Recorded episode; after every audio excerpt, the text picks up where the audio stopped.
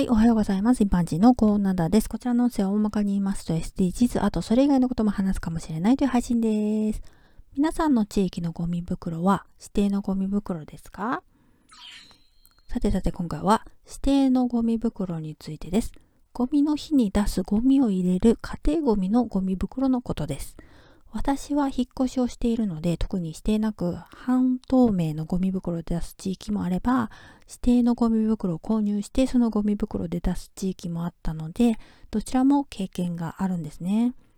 例えば生まれてからずっと同じ家に住んでいて引っ越したことがないとか他の地域を知らないと同じ日本なのにゴミを出すゴミ袋に違いがあるなんて意外と知らなかったりするんですよね。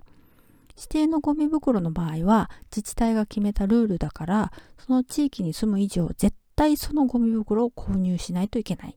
スーパーなどの店で購入できてゴミ袋の売り上げっていうのはゴミ処理費用に役立てられるから仕方ないというかまあそういうもんかっていう感じでみんな従ってるんだと思うんですね。指定なく半透明ならいいっていう地域の人たちからするとえ？指定のゴミ袋があるのえ？わざわざ買うのって驚きますよね。指定のゴミ袋にするメリットの一つにゴミが減るという効果があります。人によってはゴミ袋を買わなきゃならないけれどその購入費用っていうのをなるべく抑えたいと考えますよね。そうするとなるべくゴミを出さない生活を心がけるようになるんでしょうね。